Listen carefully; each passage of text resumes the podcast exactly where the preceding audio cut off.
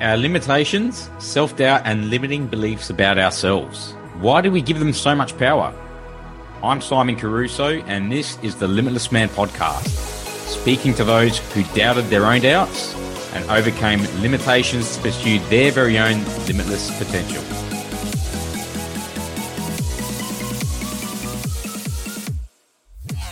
Hey guys, welcome to the podcast. Today is all about fear. Now, we've all got fears. We've all got stuff that holds us back.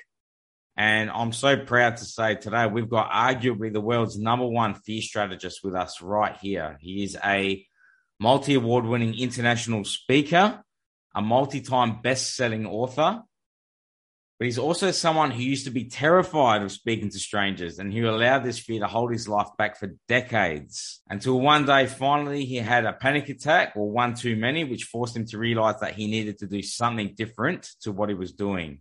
So for him, this something was immersing himself in the study of NLP, hypnosis and coaching, and he became certified at the trainer level. And he used his skills not just to conquer his own fears, but then to start to help others overcome their own. So whether it's freedom from fears and phobias, freedom from unhelpful habits, or freedom from mindset blocks, over the last 12 years, this gentleman has helped thousands of people around the world to gain the freedom to be, do, and have what they want the most. Keith Blakemore-Noble, welcome to the Limitless Man podcast. Thank you so much for having me, Simon. Thank you so much. I hope I pronounced your name correct. I was going to ask you this before I... Is that right? Did I get that right? You got it perfect. Oh, you got it absolutely right. No worries. Excellent. That's quite a story. I just want to start, Keith, by you telling us, your background. Obviously, 20 years or 2 decades in IT. So I'm assuming, you're around 40 years of age or thereabouts in your working career before you've sort of switched careers. Just tell us about the lead up to that, how you got into IT in the first place, and sort of how you've become the man you've become today. Yeah, sure. It's quite a journey. I'll give you the condensed version. Otherwise, it'll take us 40 years. I don't think anyone's got time for that. I grew up. First few years I grew up, it was just me, my mum and my dad, and we lived in the middle of nowhere. And then we moved to a small village when I went to school, and I had a sister came along at that point as well, and did well at school, but I was always really shy, which kind of makes it hard making friends and so on. When I did make friends, it was cool. I hang out with them a lot, but it's just that making new friends. It's so tricky. And then I went to university. I was studying computer and microprocessor engineering because I went to university in the sort of mid to late 80s. So that was kind of just at the time when the home computer boom had started. Computing was really taking off for the masses and so on. And that's kind of how I got into computing. Yeah. Went through life, ended up working in IT, as you said, for 20 years. Became a fellow of the British Computer Society, which is kind of like as high as us mere mortals can get in there. Wow. The only way to be a level higher is to be Bill Gates, and I was told that position was already taken, so who knew? I was working in IT for 20 years, enjoying it, sorting all sorts of computing problems out. I ended up running a department where I had people reporting to me from in 3 different continents. So, I was doing well with that, but still had that fear, terror of speaking with strangers, which kind of meant it meant my career plateaued, because once you reach a certain level, it's no longer what you know, but it's kind of who you know that gets you the new roles. And that's not to say anything negative about it. When you're going for high up roles, people are going to kind of want to know that this is someone they can trust before they'll even bring you into it to interview you. So obviously it's through connections you make at networking and at seminars and all these sorts of things. And I would see these seminars advertised for various topics in IT, because it's one of those fields that you really do need to keep up to date with, because it's changing so quickly. And I'd see them. I think, this looks interesting. I'll go to that. Then I'd look at the agenda, and I'd see right at the top the words which used to instill fear into me. First thing, registration and coffee. And it's like, oh man, that means I could just speak with people. Oh, yeah. I used to hate it. I'd often find excuses not to go. So career kind of reached that plateau. Still, I was living at that point. I was living because I was born and brought up in the northeast of Scotland. That's where I live now. But I was living down near London, so a long way away from childhood friends, etc. So I had a very small social circle. Plodding along, and in those days, this was sort of just before the likes of Facebook and other social media came along. So I was in an online community, a dedicated website, online community, all that sort of thing. And somebody suggested, "Hey, it's getting close to Christmas. Why don't we all get together in London and have a Christmas party?" Now, normally, if somebody had said, "Hey, let's all get into a room full of strangers and have a party," my immediate reaction would have been, "Oh, I can't make it."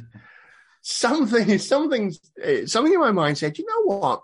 You've been chatting with these people for nearly a year now online. Oh, let's go. How hard can it be?" And so I got there and I found out exactly how hard it could be, because I'd forgotten there's a big difference between typing away on a computer keyboard to somebody and actually being there face-to-face with people and having to have real, live, interactive conversations. Yeah. It's a completely different thing. Yeah.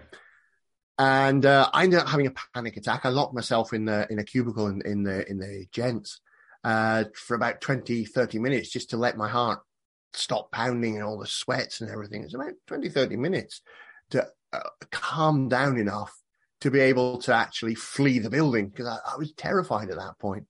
And I ran, didn't stop running till I got to the train station. I didn't even go call in at the cloakroom to collect my coat, because that would have meant speaking to someone. And at that point, I just couldn't speak to anyone. Yeah. I just got myself in such a state. Didn't really calm down until the train was pulling out of the station and taking me home. And I remember really clearly thinking, you know what? This sucks. You can't go through life like this anymore. What is life going to be like in 10 years' time if you don't do anything? It's going to suck. It's horrible. And that was the point I decided, you know, enough's enough. I have to do something. I didn't know at that point what, but that was the trigger that made me go, I have got to do something, because I cannot go on like this. And I was in my early 40s, very early 40s at that point. And a month or two later, a friend took me along to a personal development seminar that was in London, a 2.5-day free event. I almost didn't go, because we'd got there, registered, waiting for us all to go into the main thing. And I was flicking through the manual that you get, the workbook, just to see what's going on. And I saw a thing at the back of it that it said, my new contacts and friends. I was like, oh God, I'm going to speak with people. I turned to my friend and said, I can't do this. You go in. I'm going back to the hotel. You enjoy yourself. I'll see you in it. My friend said, no, it's all right. I will stick with you the whole way. I won't leave you alone. I'll be with you the whole way. You promise? Yes. Okay, well, I'll come in for the Friday evening session. I can't promise I'll stay for the weekend, but I'll give it a go. But anyway, I went in and I enjoyed it. Got a lot of good stuff from it. Made some changes. It's one of those where they took you through various processes and you could start to make change. Yeah. Because it was a free event, they make their money by selling you into their training. Yeah, the leading, end, just perfectly valid. I mean, they were upfront about it the whole way through, so you knew it was coming. It's not like you've been conned into it. And they had this one particular exercise where, first of all, they demonstrated it on somebody, so they got a member of the audience up, and this guy had always wanted to dance on stage, but he was terrified. And at this point, I was quite close to the stage, because you change seating after every break. So I was quite close to the stage at this point. I could see him. You could see sort of the fear in his eyes as he was there. But the person leading the course took him through a process to overcome that fear, and then basically beckoned the AV guy, who then cued a piece of music.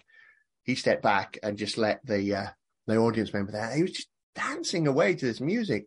Complete change in 20 minutes, half an hour. I remember thinking, either this is a good actor or it's genuine. Yeah, that's the thing, isn't it? Yeah, and the chances of finding an actor that good that nobody's ever heard of and doesn't appear on any books, that's going to be pretty rare. So it's probably genuine. I went through the stuff, made some changes myself, thought, you know, this stuff seems to work. I know. I'll learn this stuff and use it to sort myself out. So me being me, I just took all of their training. So they were teaching, coaching, NLP, hypnosis, speaking, from stage, all that. So I thought, you know what, I'm just going to take the entire lot. Why not? If you're going to do it, do the whole lot. Thinking I'd just use it to sort myself out and then carry on with my IT career. See if I could boost it to the next level. That was your intention at the time, yeah? Exactly. Yeah. That was my intention at the time. It was just, let's do this, get rid of all this shyness, this fear, and then see where we can take the IT career. And as I was going through the training courses, and I was really, really enjoying it. Really, really enjoying it. And I noticed, so it's one of those courses where they teach you a bit of content, you then break into groups of 2 or 3, and you do the exercises with each other, so you get to experience it, and then you all get back together and have a debrief.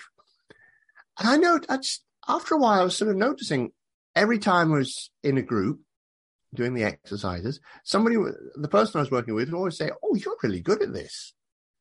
And I would sort of think, oh, it's just the sort of thing we say to each other just to kind of cheer each other on. You're really good as well yourself.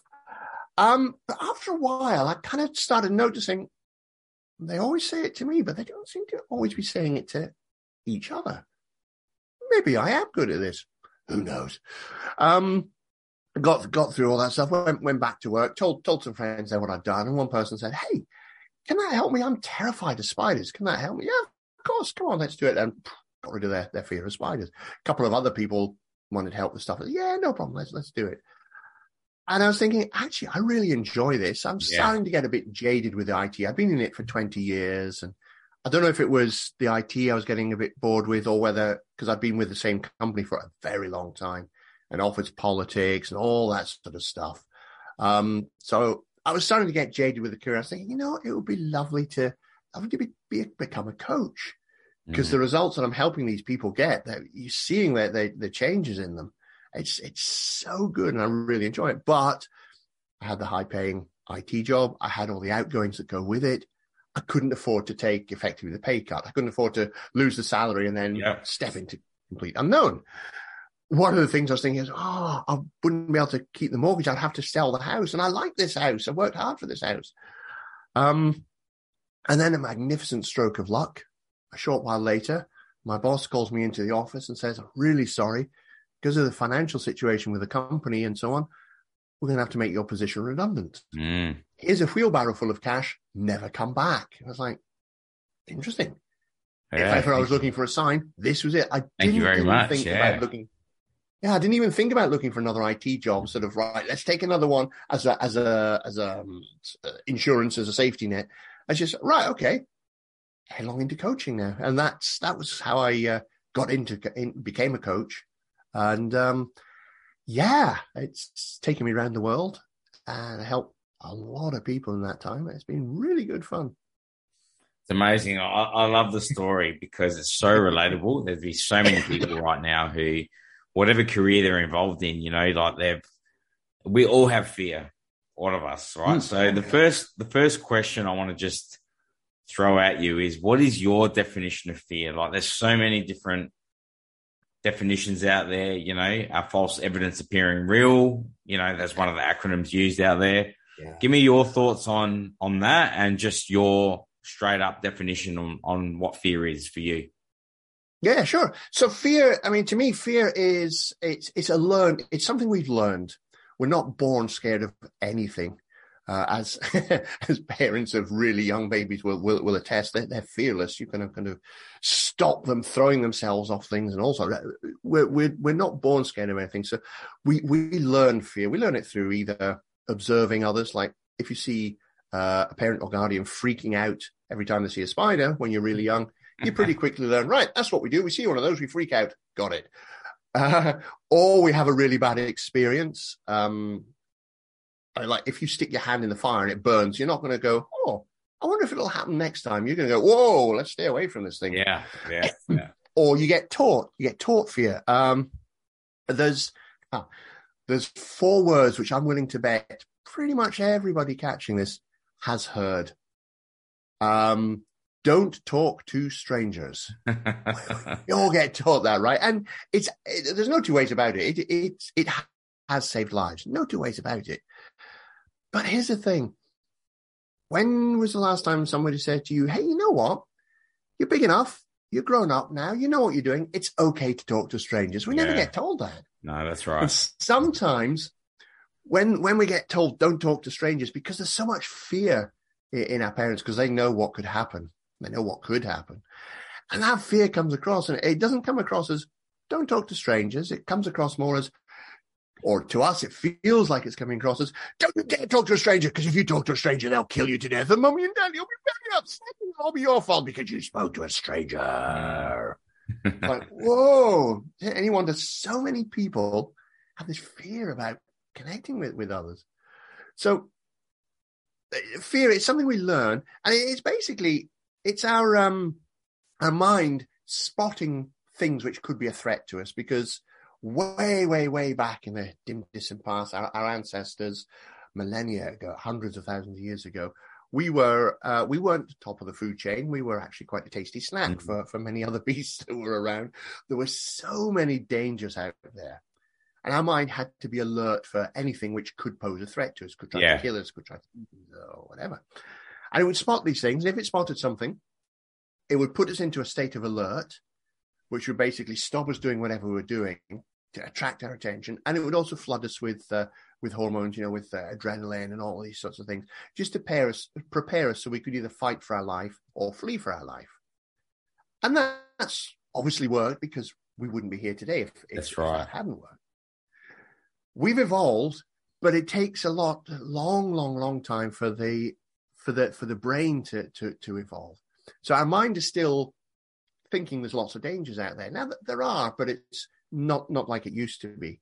But our mind is still spotting things which, anytime it sees something that's dangerous, it immediately flags that as, oh, risk. This is a threat to life.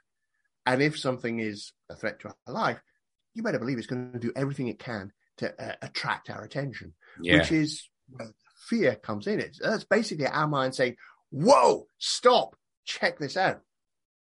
So fear, we have all sorts of different symptoms of fear. Sometimes it could be, that's like uneasy feeling in your stomach, or from that to full on terror, and anywhere in between. But it's all our mind alerting us to something.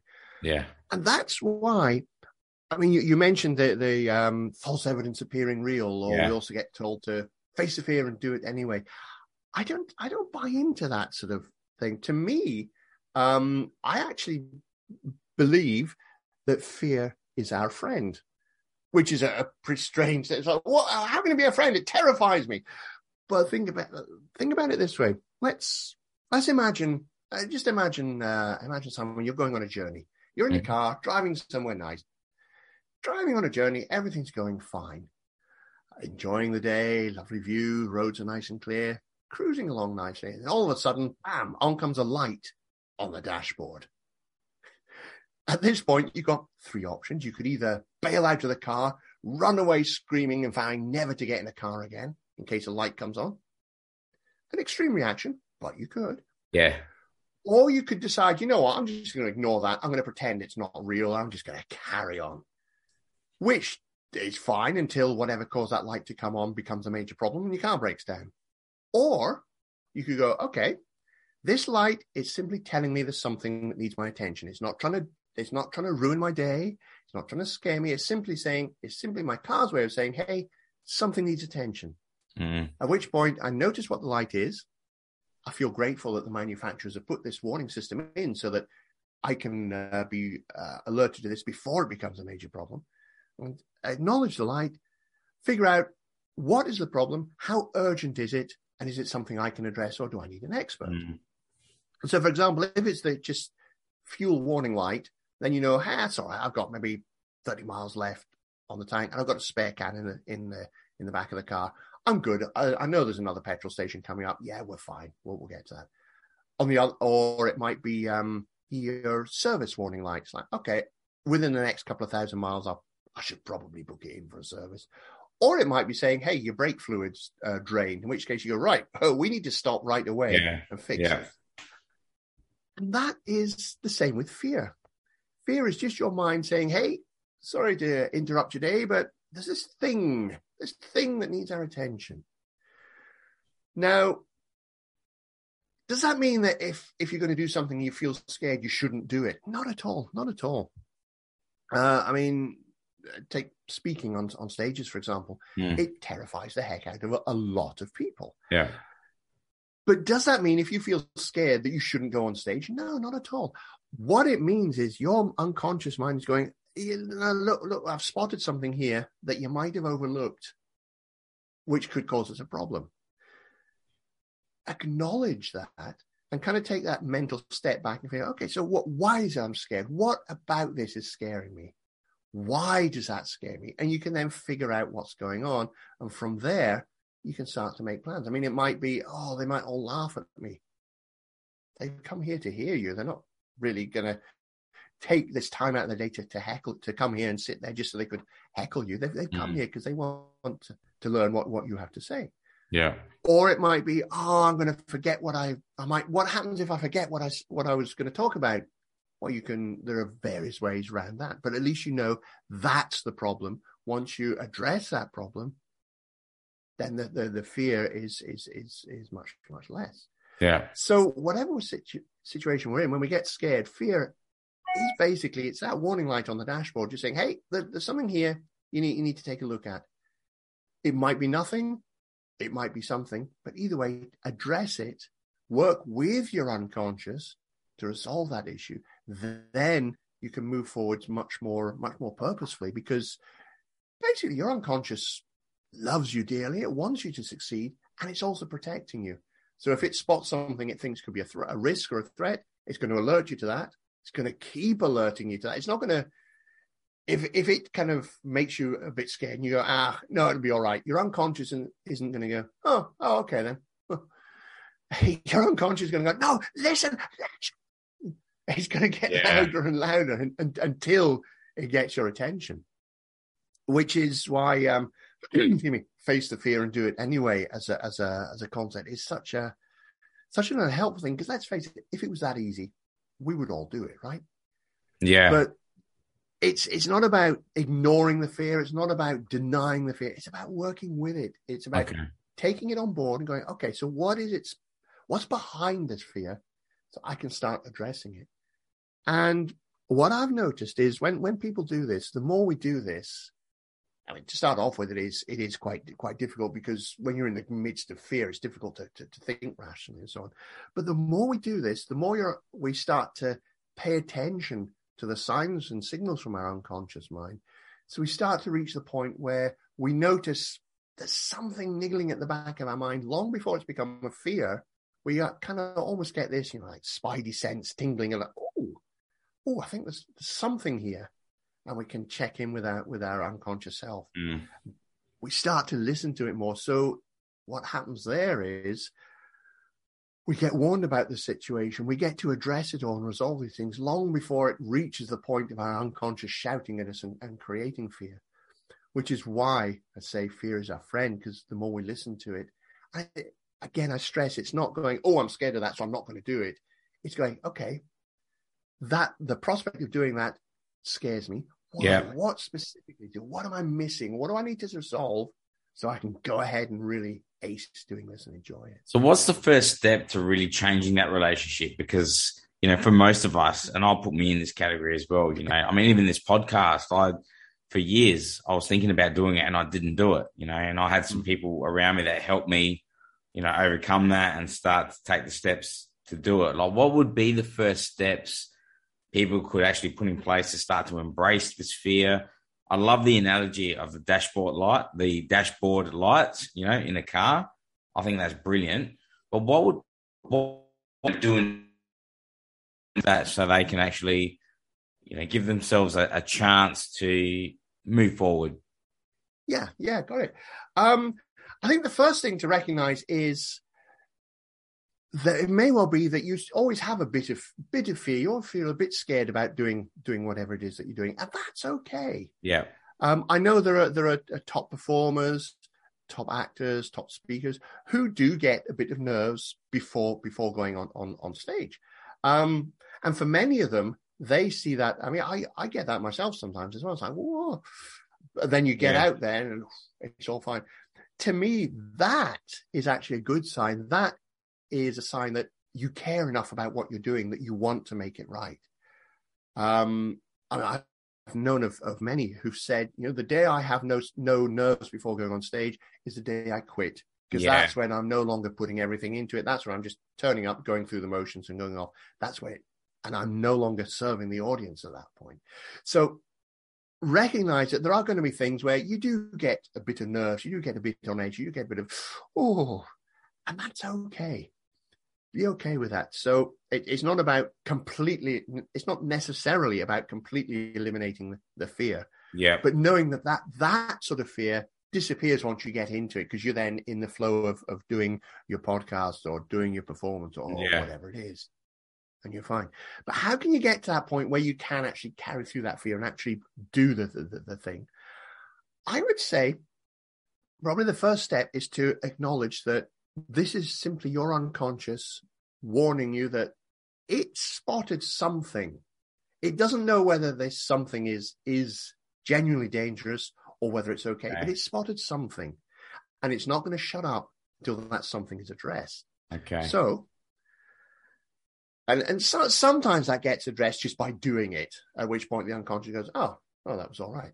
But it's not always easy to do that. That's where face the fear and do it anyway comes in. If you can push through and ignore all of those warning signs and then do the thing and do it well and not mess up and not have an unpleasant experience, then you can push through and do it. But so often we either reach the point where it's too much for us to break through, or we do it and something goes wrong and our mind goes, see, told you this was bad. And that strengthens the fear even more, which is why it's such an unhelpful way to go about it. So the first thing would be to acknowledge, this is just telling me there's something that we need to check.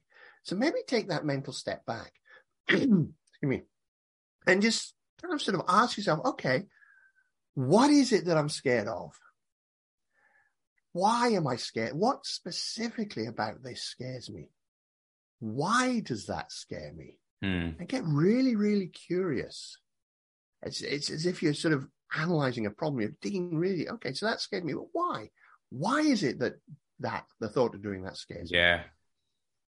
And keep asking yourself why and keep digging. So don't just go with the first thing. Keep digging. I mean, there's a process sometimes called the 6 whys, where basically you just in effect ask why, get an answer, ask why again, and go through that like 6 times.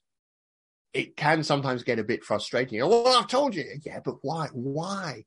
And eventually the underlying root cause will then come out. Because sometimes what happens is there's a kernel, the real underlying cause is there, but our mind gives us something a bit more abstract to deal with, partly because it doesn't want us to face this danger, and partly because it just feels, you're not going to take me seriously, and it's a bit embarrassing, and you'll probably laugh at me. So I'll just give you this and hope it shuts you up and stops you doing it. But once your mind gets, oh, you're serious about it. You really want to know because you really want to, right. Okay. Well, okay. There it is. And that's the point. You go, that's what it is. Okay. So this is what's real. This is the root cause. This is like the pebble in the stone in the shoe or whatever it is. This is what's underneath it all. Then you can start to work out, okay, is it sufficiently big that I need to address it? Or can we just go, well, you know what, it is going to be a bit scary, but that's the reason that we're scared. And hey, you know what, even if it goes wrong, it's not the end of the world. So let's just suck it up and do it and see where we go. Or are you going to go, okay, yeah, I can see why that would be off-putting. What can I do to work around it? What can I do to make sure there's less chance of that happening? And to put in place safety nets, so even if it does happen, it's not the end of the world. it does mean, excuse me, sorry about that. It does mean you kind of have to take yourself out of the situation. And preparation is the earlier you can prepare this, the better, which again is why don't ignore fears, because it's just going to keep building. But the earlier you become aware of that fear, the earlier you can start doing this, the more time you have to put your measures in place. And so the easier it becomes. So if the MC has just announced, please welcome to the stage, Simon, and you're going, oh, geez, I can't go on stage now. Ah, that's probably a little bit late. You really ought, you needed somebody just to push you onto the stage. Like, yeah. Oh, right. Huh, well, we're here. Let's do it. But if it's like, okay, I'm booked to do that in a month's time. Like, oh, you know what? Ooh, I'm feeling a bit uneasy about that. That gives you that month to identify what's going on and to put in place whatever you need to help yourself work around it. Mm. Or if it is sufficiently big and deep-seated a fear that you just cannot get over it, there is always the option to seek help from a coach or a therapist or whatever to help you basically unlearn whatever it was that taught you that fear. And that can be done really quickly as well. Yeah. I want to ask you about your ability to, you know, stop holding yourself back. You know, I love the term because I think we all do this. You know, we put ourselves in this box and we're like, oh, that's it. Oh, I can't do any more than what I'm doing at the moment. And I just can't move past where I am. And yet we have this desire to want to do something different, you know? So, you know, effectively it's like, we're not being ourselves, you know, like we want to be ourselves, but we're scared. We're worried about what other people think. I'd say judgment's a big thing as well. So for you personally, I mean, you came from this background of IT and now you're speaking on stages or have spoken on stages all around the world.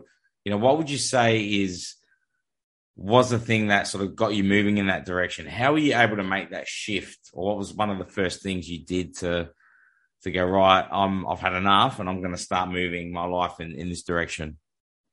Yeah, got it.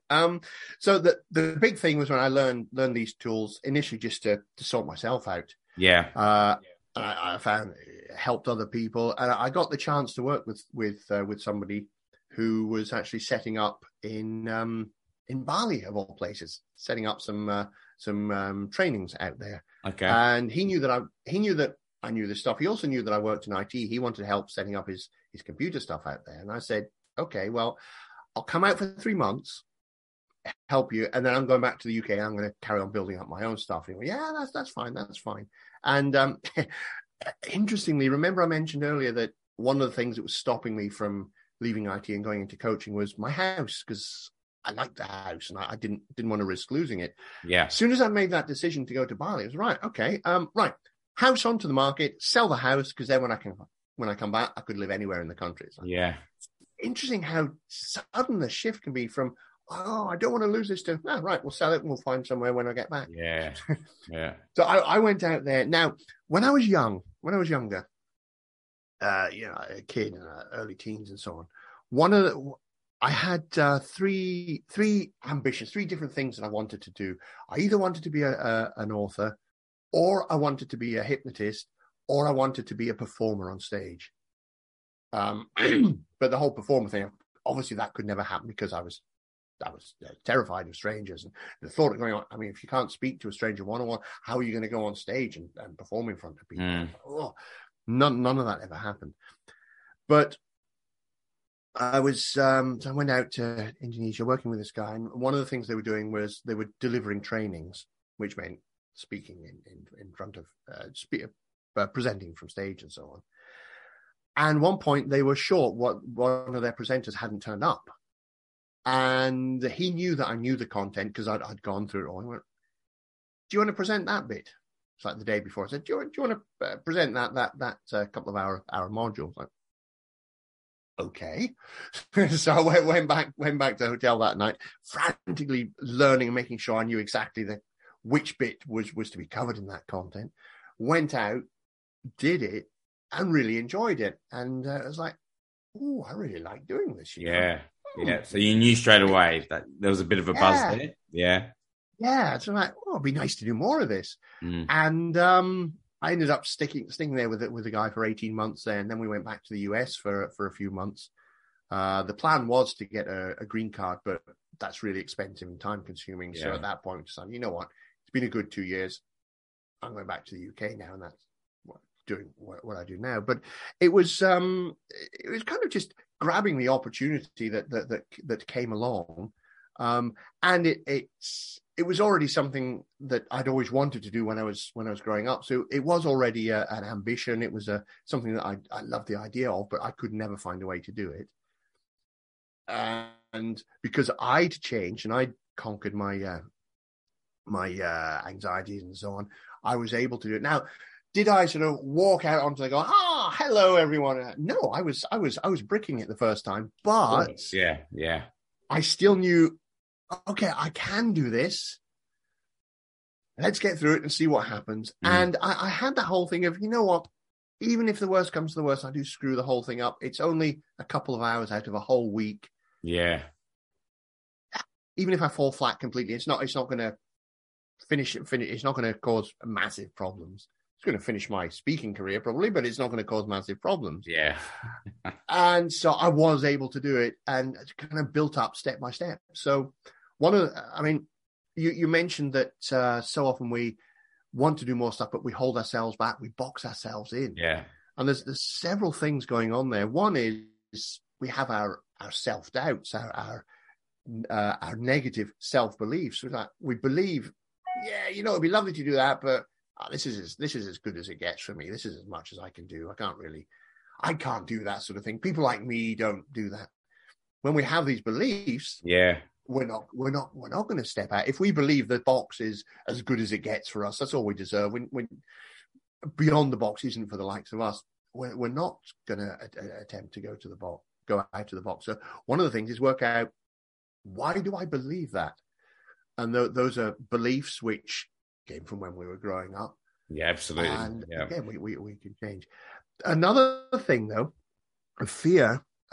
We often have fear of stepping up and doing something new. Fear of the unknown, all that sort of thing. Now, what holds people back there is so often we think we're scared of failure.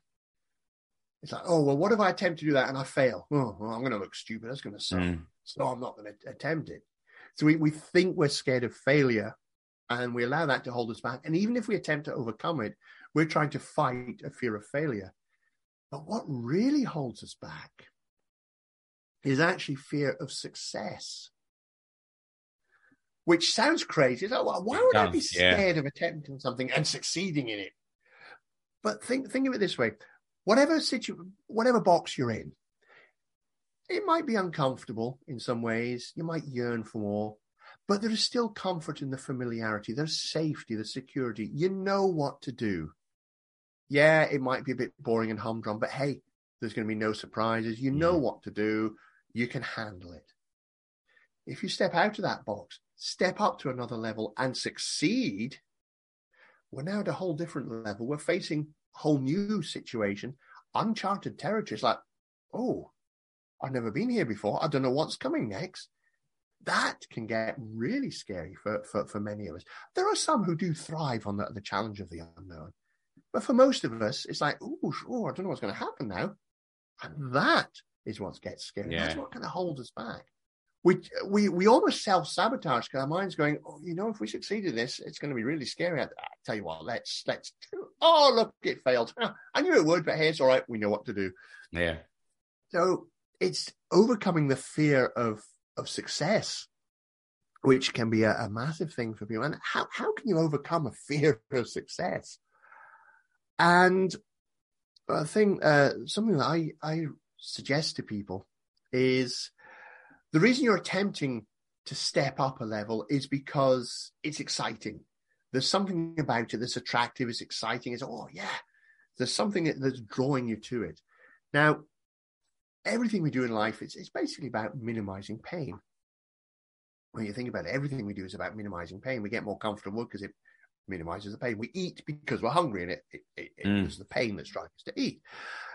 So we're not going to do something different unless the pain of staying the same is bigger than the pain of making that change. Yeah, I love that. Yeah.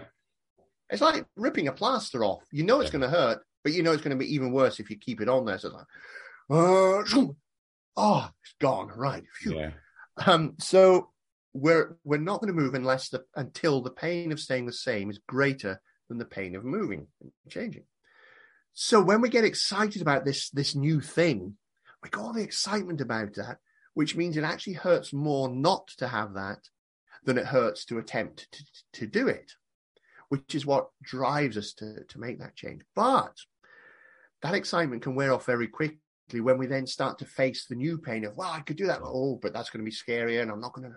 That becomes a whole new load of pain, which then means the pain of changing is more than the pain of staying the same. So we stay the same. So how do you overcome that? Remember what's driving you is the excitement of this new thing, the new possibilities, etc. So if going from A to B opens these possibilities, before you've even taken that step from A to B, just imagine, okay, when I'm at B, what's step C? And what are the possibilities that opens up for me? So that you start getting really excited about going from B to C. In order to even think about going from B to C, you've got to get comfortable about being at B. Yeah. Which your mind is happy to do because, like, well, yeah, we can do that because we want C. All of a sudden now, you're getting excited, not about the first step, but about the second step. And the only way for that excitement to be there is if you take the first step. So now instead of going, right, we're going to step up to this new level, which is going to be scary. It's like, we want that level. We're going to step up to this level first to get there. Yeah, all right, let's step up to that level. And then we can look at that. So the fears about going to step B are minimized because not only have we got the excitement of B, we've got the excitement of C beyond that. Yeah. So you're kind of almost fooling yourself, almost tricking yourself into looking at what's beyond where you're going to have the excitement to pull you forward. Now, again, there will still be fears. There will still be times you go, oh, God, this is a bit scary. But you're going, oh, God, this is a bit scary, but it's all right. It gets me to that. So we'll get through it. Yeah. Yeah, I love the way you frame that. You also speak about, we've actually written a book about this, the mask we wear and, you know, how dangerous they are and how to actually remove them. So can you just talk about that? Because sure. I believe we all wear a mask. Okay. So regardless, we all do it. So, absolutely. Yeah. We all wear multiple masks. And usually when I mention this, people are going, what are you talking about? I'm not wearing a mask. And those are the really dangerous ones. They're the masks we've been wearing for so long. Yeah. We completely forget that they're even there. Now, these masks, we put them on for self-preservation, for safety, to protect us, because we think there are people out there who will dislike us. So if we pretend not to be who we are, if we pretend not to like certain things, if we pretend not to think certain things, maybe those people won't dislike us. And that's where we start wearing all of these masks, trying to pretend to be someone we're not. The problem with that is, when you wear those masks, sure, those people might get a chance to like you because they don't see that thing that they dislike. But the more you get to interact with those people, the more they get to know you, the more the chance of the mask slipping or cracks appearing in the mask. And they get to see the real you underneath. And if that real you has a belief or a value or a hobby they really dislike, they're going to dislike you anyway. Yeah. Because they've suddenly seen that part of you. They're going to dislike you. In fact, they're going to dislike you even worse because you were fooling them. And we really hate it when someone fools us and someone lies to us. So they're going to dislike you even more. So wearing those masks didn't stop them disliking you. In fact, it might have made it even worse. And the flip side is people who would like you for who you are, what you think, what you do, they don't even get a chance to like you because they don't even see that side of you because it's completely hidden. It's like, imagine you've got a shop and inside you are filled with wonderful treasures and gifts and things that people really need. Some people hate them, but some people really like them and need them. but you're scared that some people might judge what's in the shop. So you shutter the window so no one can see inside. You don't have a sign. You lock the door so nobody can stumble in, and you hide the shop down an alleyway. And then you wonder why nobody comes and visits the shop. Yeah. That's what happens when we wear all these masks. And the reason we wear this mask is flawed, because we think, hope if I pretend not to be that thing, then people will like me. See, the thing is, nobody likes to be disliked. It's a basic human fundamental need. We like to be liked. Yeah. But throughout the whole history of humanity, nobody has been universally liked. Nobody has. Everyone has had their detractors, even the great spiritual or religious leaders or cultural leaders. They've all had their detractors. And it's okay, because when you think about it, there are people who you dislike, and yet you know other people who like that person. We all like and dislike different people, and that's absolutely fine. Yeah, I'm glad you said that. Don't focus on the people who dislike you. Focus on the people who like you. Find the people who like you, which is easier to do when you don't have your masks. Correct. They get attracted to you, and life becomes a little bit more scary perhaps, but it becomes a whole lot more enjoyable because you don't have to pretend anymore. And that gets really draining, constantly pretending, having to watch what you say. Whereas when you can just be you, doesn't matter what anyone else thinks, you can just enjoy being you.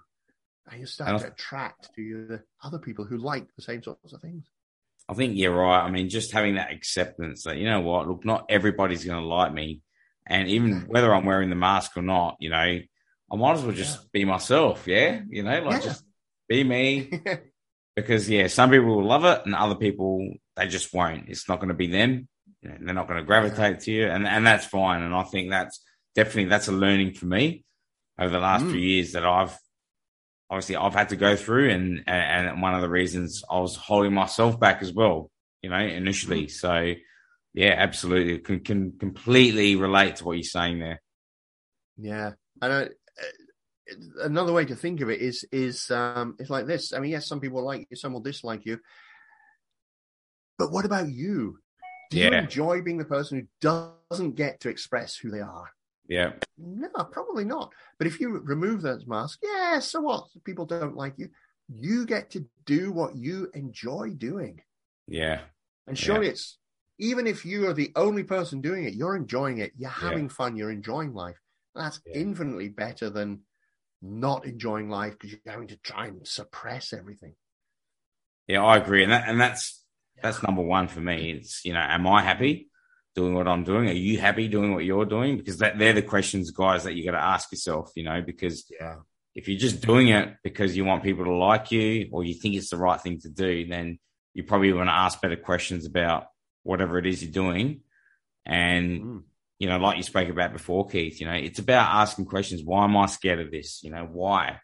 Be curious. Like, I've got 2 little kids myself, you know, and I say this all the time. They're the biggest teachers. You know, I watch them and they're so curious and they try and they just, and somewhere along the line, we lose that ability, whether that gets conditioned out of us, you know, when we go through school or we get a job or whatever it is. But I think we definitely lose that ability to be curious and ask ourselves those questions. So, it's so relatable what you're saying. I've got a couple more questions before I let you go. I'm a bit mindful of the time. So I want you to talk about, I know you're writing another book called Anti-Manipulation. Is that right? Did I get that right? You did. Absolutely okay. Right. Tell us about manipulation and anti-manipulation and what the book actually represents. Sure. So one of the things that I've noticed, I mean, I've been in the personal development industry for about 12 years now. And I know this happens in many other industries as well, but my experiences of this industry, that's where it's originally coming from this. There's a lot of the tools that we have are very, very good for helping people to change their mindset and overcome fears and all of the overcome blocks and all of these sorts of things. However, the thing with any tool, a tool is neither good nor bad, but it's how we use it. So a hammer can be really good for hammering in nails and building a house. It can be really good for smashing a window to break into a house. The hammer isn't good or bad. It's how we use it. Yeah. And it's the same with so many of these tools, particularly tools from the realms of NLP, etc. Because NLP is designed to work with the unconscious and work with emotions and work with the way our unconscious works. And we use that to help people make positive, lasting change. There are ways some of those tools can be misused to manipulate people, particularly to manipulate people into buying our stuff, whether it's a service or a product or an idea. People can kind of misuse these as part of their arsenal to kind of push us into buying something that we didn't necessarily want or need. And there's some really insidious ways that is done. And it's throughout many industries as well. And over the years, I've kind of been seeing more and more of these things. And I was thinking, somebody should expose this, because in the wrong hands, these tools can be pretty nasty. Somebody should expose these so that at least when you're aware of what's happening and what goes on, you can be a bit more alert for it. You can go, oh, I see what they're doing there. Okay, let's mentally prepare ourselves and not fall for the tricks. Like it's the classic, run to the back of the room now. We've only got 10 more of these left. It's, no, you haven't. You've got hundreds of them. Yeah. But it gets people to go, oh, God, I better run and buy it now, rather than think, do I need this? Do I really want it? Oh, let's buy it before it sells out. And that's the classic example so many of us know. Mm. But that is just the tip of the iceberg. There's a whole lot more stuff that has been going on underneath in the build-up to that to really manipulate people into the point where they go, oh, right, I'm going to run. Oh, let's do it. And I was thinking somebody should expose this, and nobody ever did. Until the end, I thought, you know what? I'm going to write it. I'm going to write the book that tells people about these things, tells them how they work, tells them how to spot them, tells them how they can guard against it or protect against it, or at least when they notice it's happened, they can realize it's happened and quickly regain control of themselves and the situation. And so that's what Anti-Manipulation is about. That's the name of the book. It's all about exposing the tools, tricks, and techniques which the unscrupulous use to get us to buy their stuff. And again, whether it's buying a course or buying a product or buying an idea, because it's used a lot in politics and propaganda as well. A lot of these are. So it's just helping people to be able to go, oh, okay, I see what's going on there. Maybe let's not just buy into this wholesale. Let's maybe explore it a little bit more ourselves and test things first before we dive in. Yeah. So that's kind of what it's all about. Yeah. Yeah. And I've got one last question in regards to being limitless. This is what this podcast represents. It's about overcoming our own limitations through fear, through self-doubt, all these things, all these boxes that we put ourselves in. What does it mean for you to be limitless? For me to be limitless, I think it's summed up by some of the words that you used from my bio right at the very start. When to be limitless means to be able to be, do, or have what you most want. Now, it doesn't mean, hey, I can have everything, because hey, we can't have everything. I mean, for a start, where would you put it? We can't have everything, but what it does mean is you can have anything that you want. There's no limits, no external limits, but more importantly, no internal limits. You're not holding yourself back. You're not going, oh, I wish I could be a ... but people like me can't do it. You're not stopping yourself from being, doing, or having what you truly want. Yeah, I love it. Yeah. Keith, it's been amazing, mate. Like, how do people find you? How do they find your books? And if they want to reach out to you, is there a way people can actually reach out to you as well? Sure. I am blessed with having a unique name. There is no one else on the planet with the same name as me, which means if you search on any search engine, whatever comes up, good or bad, it's me. So search on any of the search engines. I'm on the main, all the main socials. under Keith Blakemore-Noble, with no hyphen, just Keith Blakemore-Noble, all one word. Or just go to the website, keithblakemore-noble.com. No spaces, no hyphen, just keithblakemore-noble.com. You'll find out about me. You'll find socials. You'll be able to connect there, have a chat. We'll have that in the notes, guys, as well. And in regards to the books, Keith, would that be available from your website as well? Or is there another platform where people can actually have a look and purchase? Yeah, the books are available from the website. They're also available through, they're available in paperback and in ebook on all the main platforms. So from your favorite book supplier, or you can get them through the website, or from the website, it directs you to other places you can get them as well. Excellent. Keith, thanks again. It's been a pleasure to have you on. And I've got a lot out of it personally, to be honest. So and I'm sure everyone else has as well. So it's been awesome. Thank you. I thoroughly enjoyed it. Yeah. Thank you so much. Thank you so much, Keith. Thank you so much for listening, guys. If you got value from this, please give us a like and a subscribe, and also share this with someone who you think may benefit having listened to it as well. I wish you all the very best in chasing what is your own version of your limitless potential.